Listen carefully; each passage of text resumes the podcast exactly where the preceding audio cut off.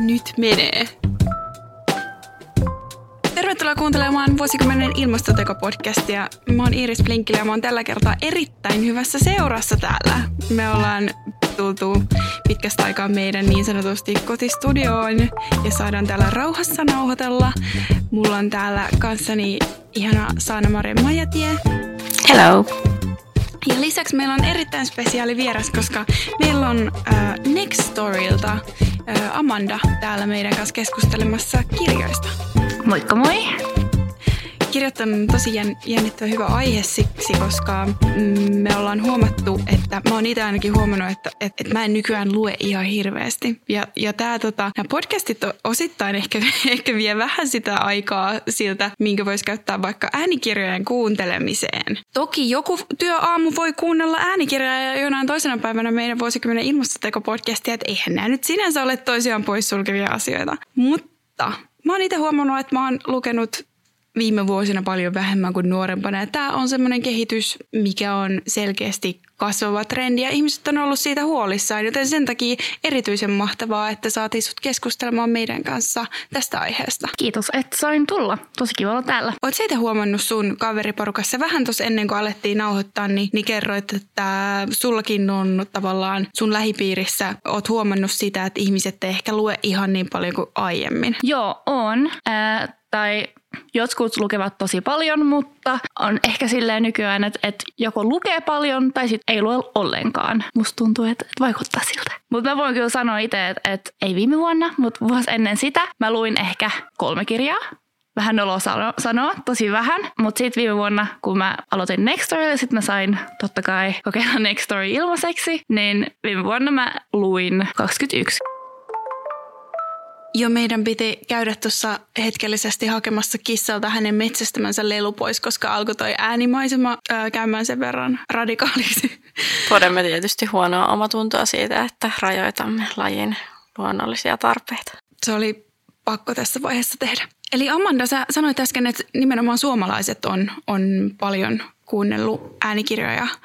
Onko siis näin, että, että siis niin kuin globaalissa tarkastelussa suomalaiset kuuntelee enemmän? Suomalaiset ja ruotsalaiset kuuntelevat tosi paljon. Me ollaan totta kai Nextorilla tutkittu, että, mitä, mitkä maat ovat hyvät maat äänikirjoille ja Suomi ja Ruotsi toimivat tosi hyvin. Kyllä mä luulen, että muissa maissa kanssa toimii, mutta ehkä digitalisaatio ei ole yhtä, yhtä kehittynyt Etelä-Euroopassa ja tälleen, mutta me tiedetään vaan, että Suomi ja Ruotsi ovat tosi hyviä maita. Että totta kai me, tai me ollaan tällä hetkellä aktiivisia kanssa Tanskassa ja Saksassa ja, ja Sveitsissä ja Itävallassa, mutta Suomi ja Ruotsi ovat meidän parhaat markkinat. En, en oikein tiedä miksi, keksiä, mutta näin mä spekuloin.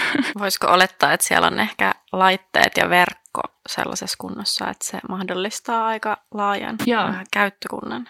Joo, ihan varmasti. Ja just, että, että ihmiset ovat tottuneet käyttämään puhelimet tai tabletit tosi paljon täällä. Miten Saana Maria, ootko kuunnellut äänikirjoja? No siis mun on pakko myöntää, että mä en ole ehkä kuunnellut yhtä ainutta, äh, koska siis äh, mulla on kirjallisuustieteen tausta. Mä oon muutenkin tosi huono lukemaan näytöltä, jos tavallaan ihan sitä mekaanista eli puhelimen käyttöä ei, ei lasketa. Tykkään paperikirjasta, fiilistelen ja häpäisen paperikirjaa, teen niin kuin muistiinpanoja, käytän kynää lukiessani, enkä ole ihan täysin päässyt siitä, mutta poden kyllä myös huono omatuntoa samaisesta asiasta, että olen lukenut aivan super paljon vähemmän, erityisesti niin kuin viimeisen viiden vuoden aikana, että tässä just juteltiin aikaisemmin, että olisi kyllä tarvetta alkaa varmasti hyödyntää tällaisia lukemisen tapoja, kun niitä kerran nykyisin on. Joo, mulla on ollut, ollut kyllä sama, että kyllä mäkin tykkään ihan paperikirjoista, mutta sitten sit kun mä aloitin Nextorilla, niin totta kai piti käyttää ja nyt mä voin kyllä mäkin sanoa, että mä oon riippuvainen, että aina kun mä kävelen johonkin tai just jos mä käyn lenkillä tai jotain, niin sitten mä kuuntelen kirjoja ja tykkään kyllä kans lukea kirjoja, että on niin, niin helppoa, että yli töissä lounastauolla mä voin lukea kirjaa sen sijaan, että, mä selaan Instaa. niin se on ihan, ihan sellainen hyvä esimerkki siitä. Että en mä varmaan lukisi kirjaa, jos mulla ei olisi puhelimella, koska en mä jaksa kantaa kirjaa mukana kaikkialle. Ja kun nyt tammikuu on usein tämmöinen, että ihmiset tekee tällaisia elämäntapamuutoksia, mikä ei tietenkään ole pakollista. Saa olla tekemättäkin, mutta moni tekee. Monella on tämmöinen, että yrittää ja haluaa rajoittaa rajoittaa omaa sosiaalisen median käyttöönsä, niin tähän voi olla semmoinen hyvä korvike, vähän semmoiset vierotushoitoa. Eli saa pitää sitä kännykkää kädessä, mutta, mutta ei sitten selakkaa sieltä Instaa, vaan, vaan lukee. Ja mä oon huomannut itse asiassa sen, että, ja moni muukin on kertonut siitä, että nykyisin voi olla jopa niin, että se kännykkä on niin siihen käteen kasvanut, että jopa silloin, kun sä katsot sun lempisarjaa, saattaa olla niin, että haluaa samalla selata Instagramia. Niin sen sijaan, että katsoisi lempisarjaa, niin kun lukee kirjaa sieltä puhelimen näytöltä, niin sitä Instagramia ei voi samalla tavalla ottaa sieltä niin kuin tavallaan oheistoimintona esille, koska, koska se näyttö on jo sen niin kuin kirjan käytössä. Ei voi tehdä kahta asiaa samalla näytöllä samaan aikaisesti. Paitsi jos on kaksi puhelinta. Sanna Marialla on kaksi puhelinta, joten nämä neuvot ei päde häneen laikaan.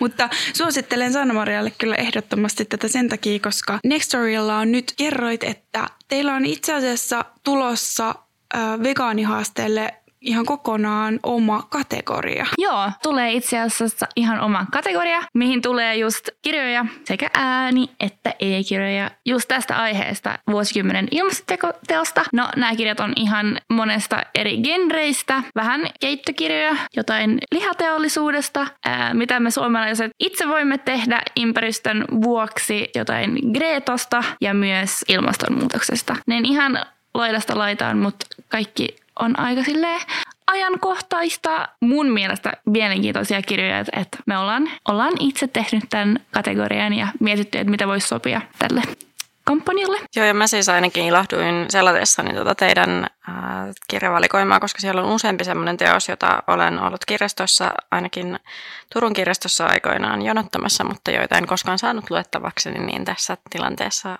näen hyvän syyn käyttöön ottaa tämä uusi, uusi lukemisen tapa sen takia, koska ei nyt kaikkia kirjoja ole viittynyt hankkia käsiinsä sitten kun niitä ei ole kirjaston kautta ajoissa saanut.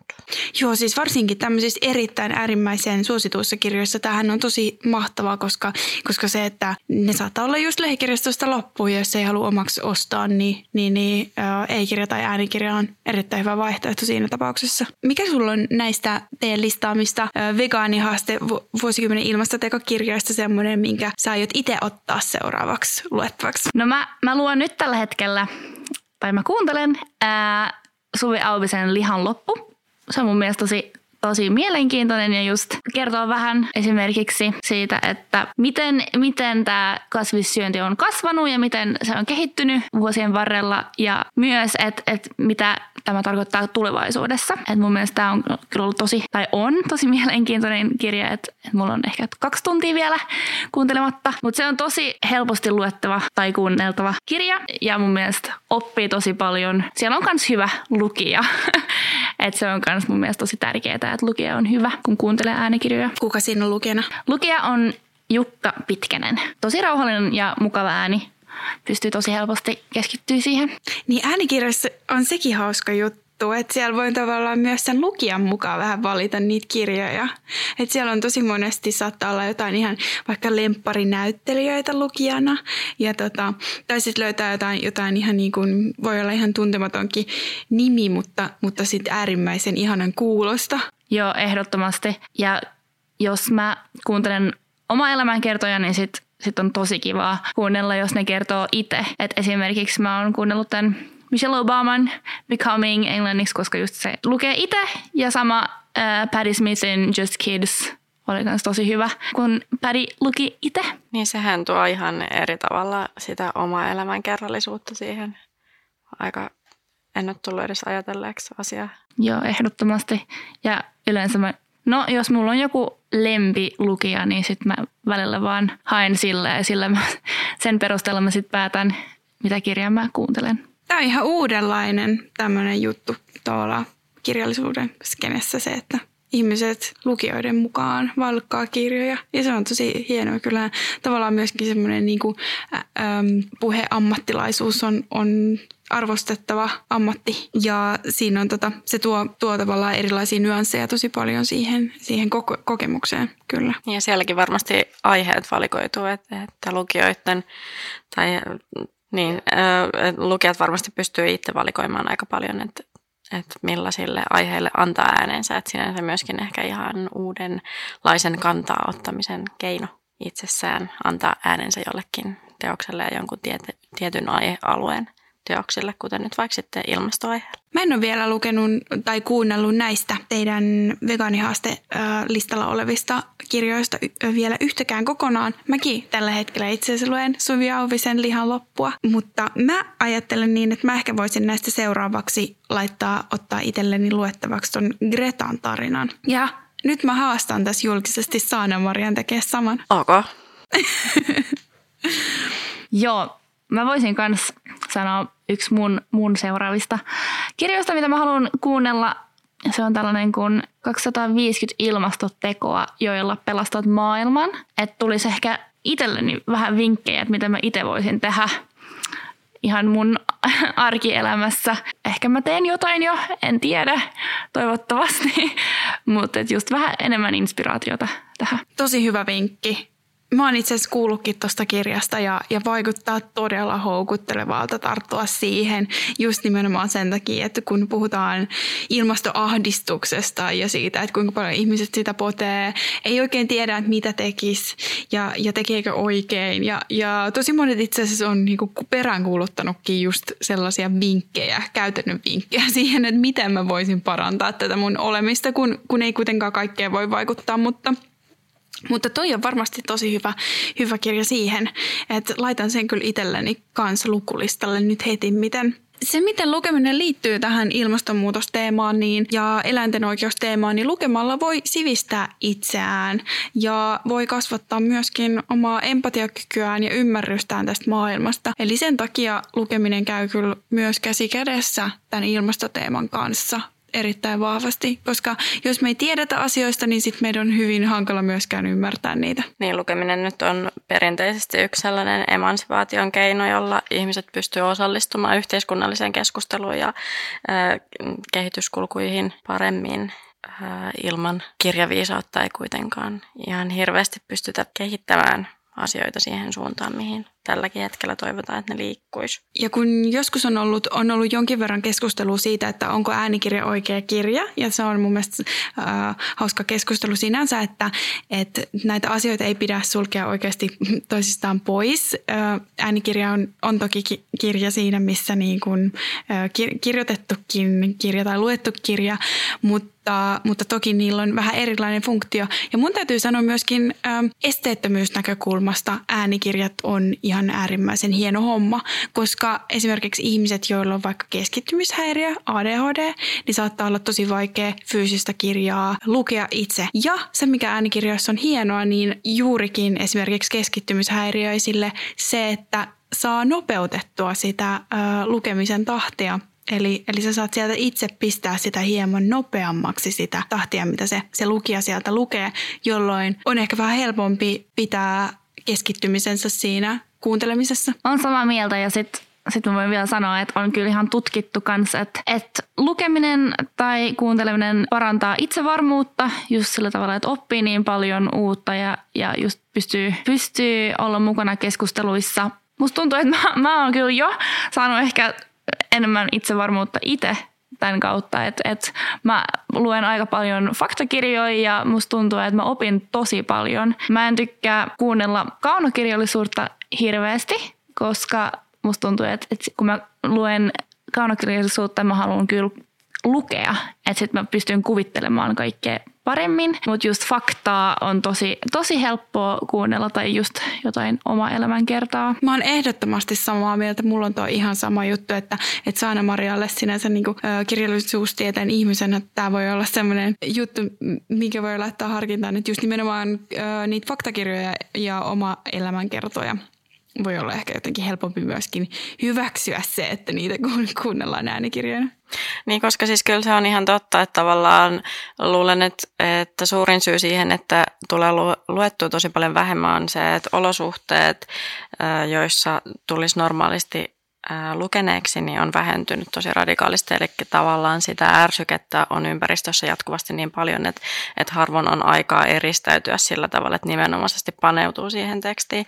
Että näin jonkin verran niin kuin podcasteja kuitenkin jo kuunnelleella, niin ymmärrän täysin sen, että, että tavallaan se fakta vähän niin kuin vahingossa sitten solahtaa sinne omaan ajatustyöskentelyyn, vaikka se siinä sivussa sitten pyörisikin jotain muuta hommatessa. Oletteko samaa mieltä tästä? Kyllä. Joo. Eli Nextorilla on nyt vegaanihaasteelle kokonaan oma genre, ja mikä on ihan mahtavaa. Eli jos haluaa ilmasto- ja eläinoikeusteemosta lukea ja ympäristöteemosta lukea, niin ei tarvii miettiä ja pohtia, että, että mistä niitä kirjoja löytyy, koska Nextorit niitä löytää helposti. Oliko teillä meille joku vegaanihaasteen osallistujille ja podcastin kuuntelijoille joku tarjous? Joo, on. Ja on aika hyvä semmoinenkin. Meillä on siis vegaanihaasteen osallistujille ihan oma kampanjakoodi ja sillä saa kokeilla ää, Nextoria 30 päivää ilmaiseksi. Ja tämä on siis voimassa uusille käyttäjille Nextorilla. Tällä koodilla saa, saa lukea tai kuunnella e-äänikirjoja niin paljon kuin haluaa 30 päivän aikana. Ja tämän koodin voi siis lunastaa Nextorin nettisivuilla www.nextory.fi kautta kampanja.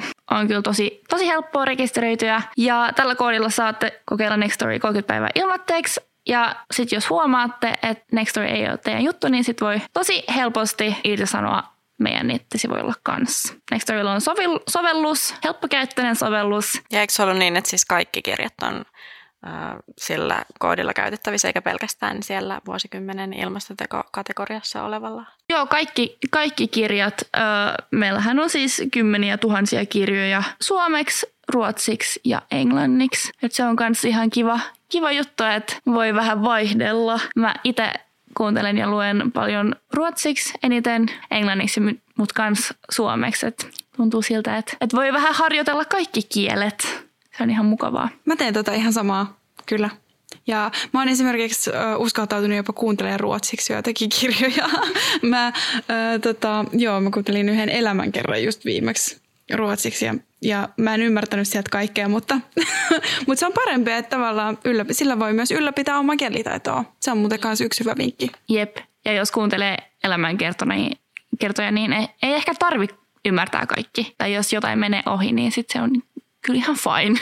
Tämä on erittäin hyvä vinkki. Kannattaa ottaa tämä haltuun, eli käydä siellä Nextorin sivuilla käyttämässä tämä tarjous hyväksi, koska moni esimerkiksi mun paljon matkustavista tekee joko työmatkoja, istuu junassa bussissa, niin kuuntelee näitä, joten teille siellä tiedän, että kuuntelette, niin, niin ottakaa tämä tarjous tästä vastaan. Ja yksi eräs mun tuttavista matkusti esimerkiksi nyt junalla maata pitkin siis tonne Etelä-Eurooppaan ja oli ka- kaikki nämä matkat, junamatkat kuunnellut äänikirjoja. Siinä tuli aika monta äänikirjaa jo, jo kulutettua. Eli Eli nämä voi tälläkin tavalla hyödyntää. Kaikki semmoiset hetket, missä ei ehkä jaksa tai pysty vaikka työskentelemään tai, tai lukemaan, jos, jos alkaa, tulee huono olo autossa, niin äänikirjat on tähän tosi hyvä ratkaisu. Ja ilmastonmuutoksen puolesta tietäviä ihmisiä ei varmasti ole koskaan liikaa, joten Nimenomaan. Meidän haasteena voisi olla itse asiassa se, että lukee kaikki tästä, tähän genreen liittyvät kirjat sieltä Nextorin, Nextorin palvelusta, jotka sinne on ihan käsin teitä varten ja meitä varten poimittu. Kuulostaa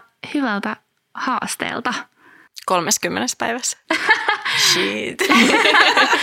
no totta kai voisit jatkaa sen 30 päivän jälkeen, aivan, jos haluaa. Kunhan ne tulee kuunneltua. Niinpä. Kyllä siinä alkaa olla sitten tietoja varmasti ihan kohdilla. No huh huh, joo. Kiitos sulle erittäin paljon Amanda, että pääsit paikalle. Kiitos, että sain tulla.